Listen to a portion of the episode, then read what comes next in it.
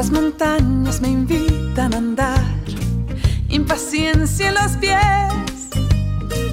Hace un tiempo dejé de soñar, llevaba el mundo al revés. Caminaré hasta desgastar mis botas. Y otro día más, desde Donostia Cultura y Ratia, en la 107.4 FM. Dudas, deudas, fechas, citas, calendario y. No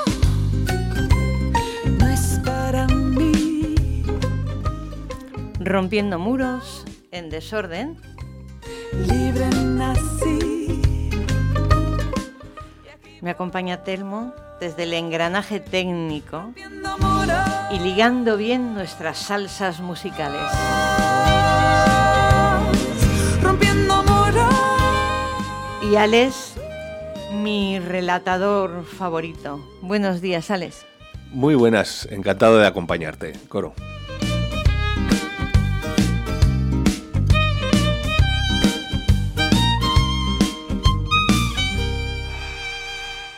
Y seguimos al hilo de las parejas del mismo sexo, como en el programa anterior. Hoy quiero comenzar con una pincelada de culturilla sexológica y recoger de uno de los sexólogos de la primera generación. Son tres las generaciones de sexólogos, no voy a extenderme en la historia hoy, solo intento recoger eh, algún apunte sobre el tema que he elegido en el programa.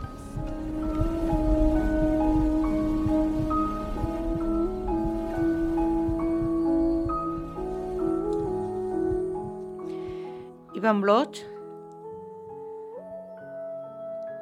de 1872 al 1922, pertenece a la primera generación y fue considerado el fundador de la ciencia sexual. De formación dermatólogo, entonces eran los especialistas en enfermedades venéreas de la época. Fue muy reconocido por sus investigaciones sobre la sífilis y la gonorrea.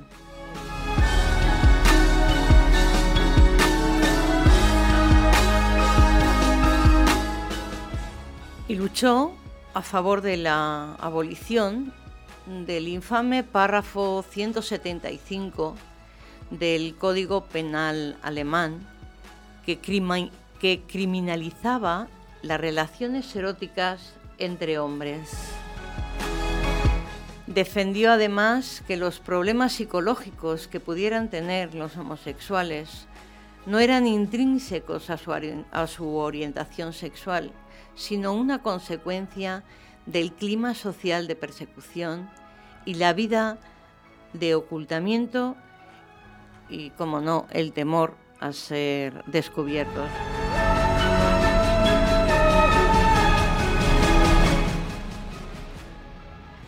En 1960 hasta el 70 aproximadamente aparecen Master y Johnson, William Master, que era un ginecólogo, y su compañera, la psicóloga Virginia Johnson.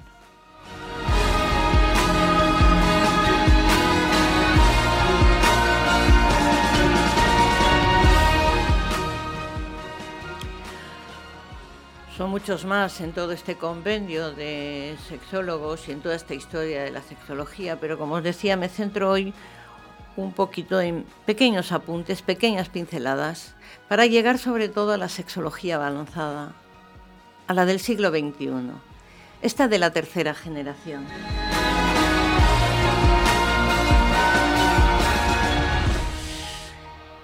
en la que estamos inmersos.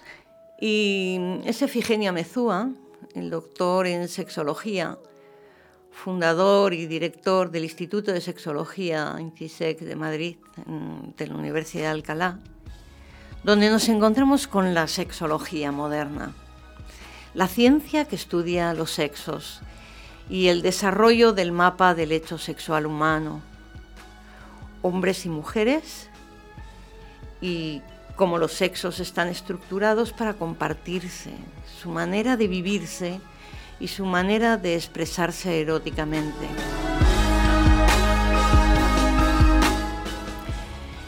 Quiero que sirva este pequeño apunte para situarnos un poco en la realidad de nuestras vidas, de, nuestros días, como os decía antes.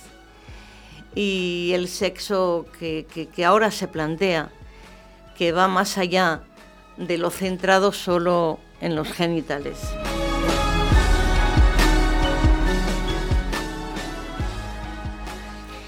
He tenido la suerte, y este ya es un apunte personal, de, desde mi formación como enfermera, eh, hacer el, posgrado en la sexología de INCISEX. Por eso mm, os animo siempre desde aquí, lo, ya lo reiteraré, pero os animo siempre desde aquí a que entréis en esta nueva vida que te da otra visión diferente para encontrarnos, para la tolerancia, para la diversidad.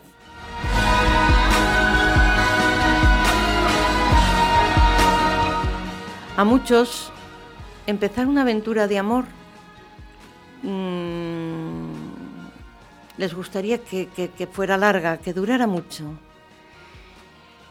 eh, con proyectos y planes y y sabemos que cuanto más llevan juntos, más experiencias de vida y complicidades van supando, más se tiene en común.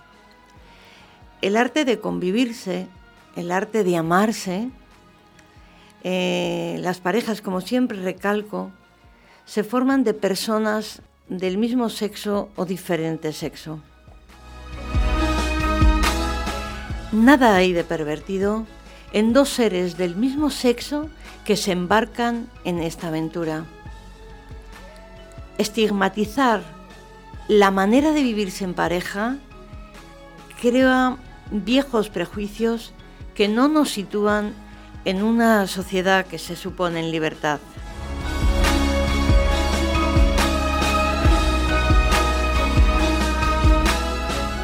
Hoy os presentamos otro relato de una pareja que comparte su experiencia y sus miedos.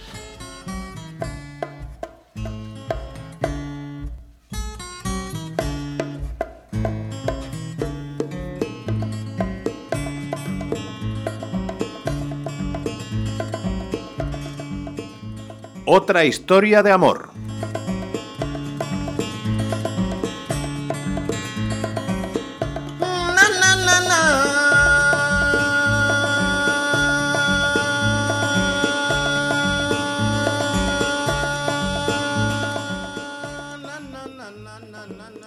Alberto Córdoba y su esposo, Aarón, comenzaron su relación en el año 2000, en México. Como cada pareja que se conoce y se enamora, Alberto y Aarón disfrutaban juntos de viajes y de todas aquellas pequeñas cosas que tiene la cotidianidad y que, de la mano de quienes amamos, se convierten en muy especiales. Un paseo, una cena, ver juntos una película en el sofá.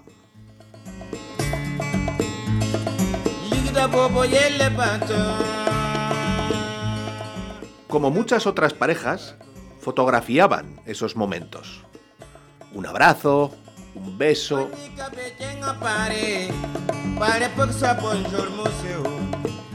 Pero, a diferencia del resto de parejas, nunca llevaban sus carretes a revelar.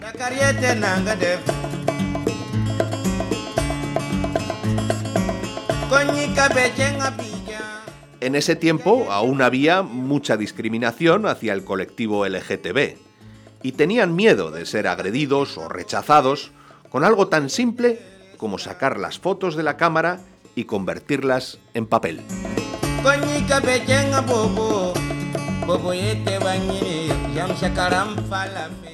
Tal como cuenta Alberto en sus redes, hace 20 años no era fácil tomarse estas fotos y llevarlas a revelar. Así que él y yo decidimos tomarnos las fotos y nunca revelarlas.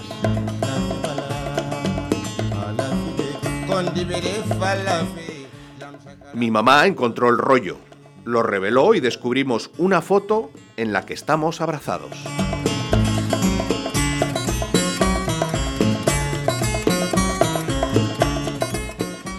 Sigo viendo a mi pareja, con los mismos ojos que lo veía en esa época. Siempre supe que estaríamos juntos para siempre. Te amo y nunca dejaré de dar las gracias por haberte conocido.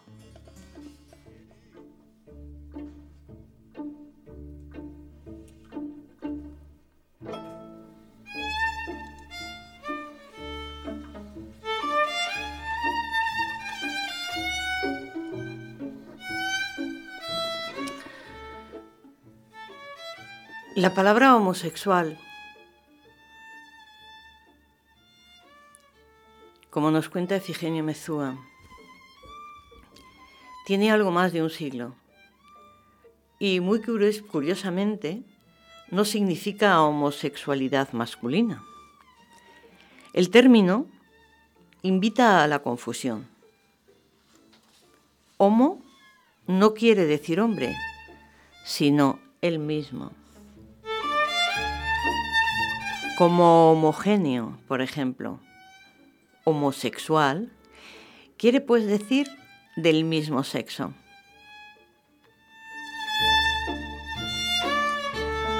Hubo una época, hace ahora unos 60 años, en que daba mucha vergüenza pronunciar la palabra homosexual.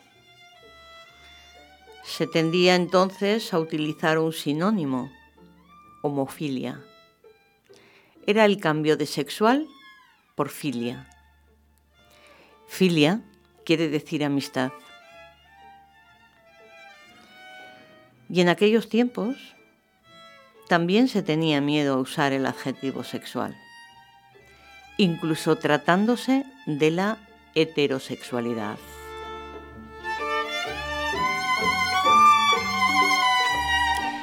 De entonces viene el hecho de que algunas organizaciones de diversos países dedicadas o compuestas por homosexuales se designaran bajo el término de homofilia.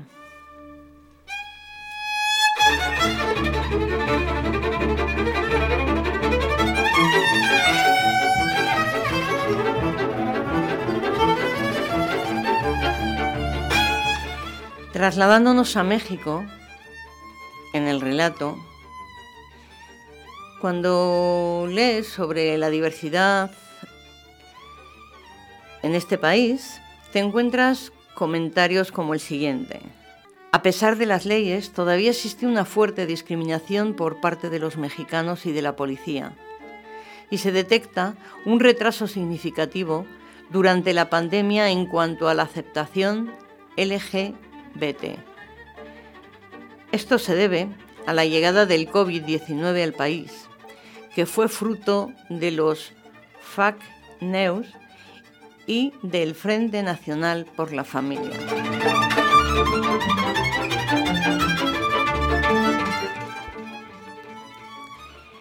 Las minorías críticas e impositoras llevan generalmente en todos los países siglas parecidas.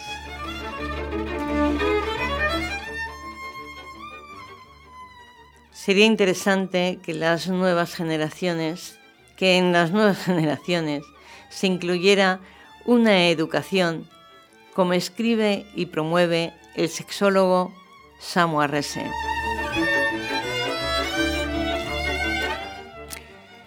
En la que escribe, creemos que una educación sexual que tenga que emplear coletillas del tipo y los, las homosexuales, transexuales, mujeres, discapacitados, marginadas, pobres, etc. Será muy difícil que realmente logre ser integradora, inclusiva, plural y universal, de manera que sirva para todo el mundo.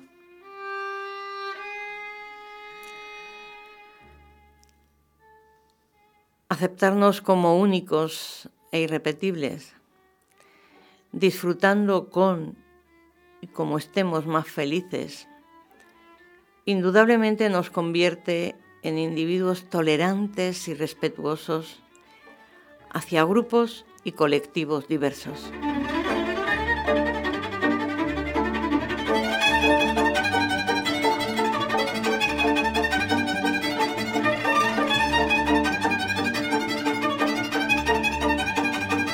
Hasta el próximo día.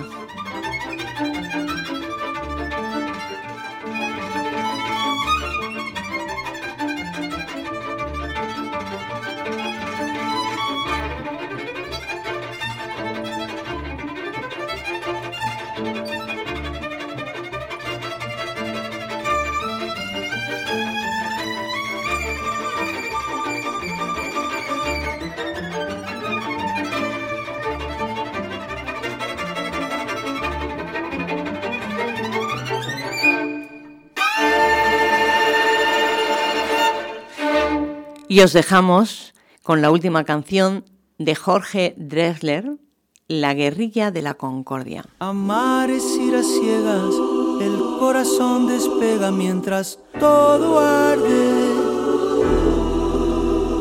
Odiar es mucho más sencillo, el odio es el lazarillo de los cobardes.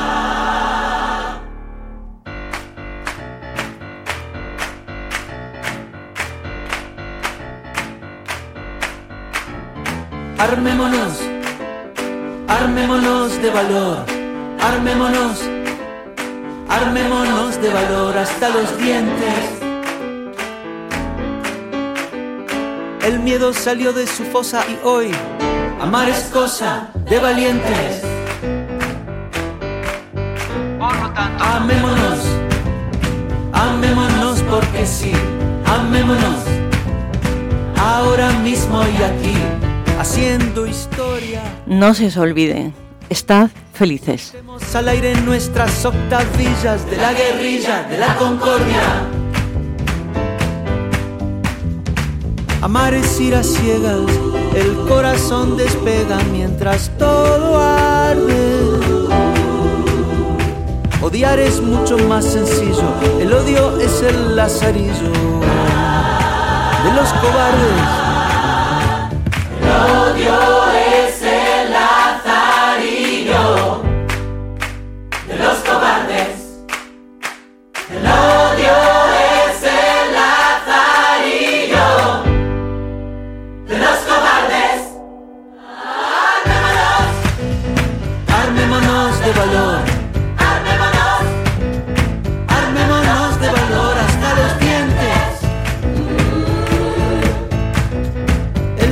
salió de su fosa y hoy amar es cosa de valientes.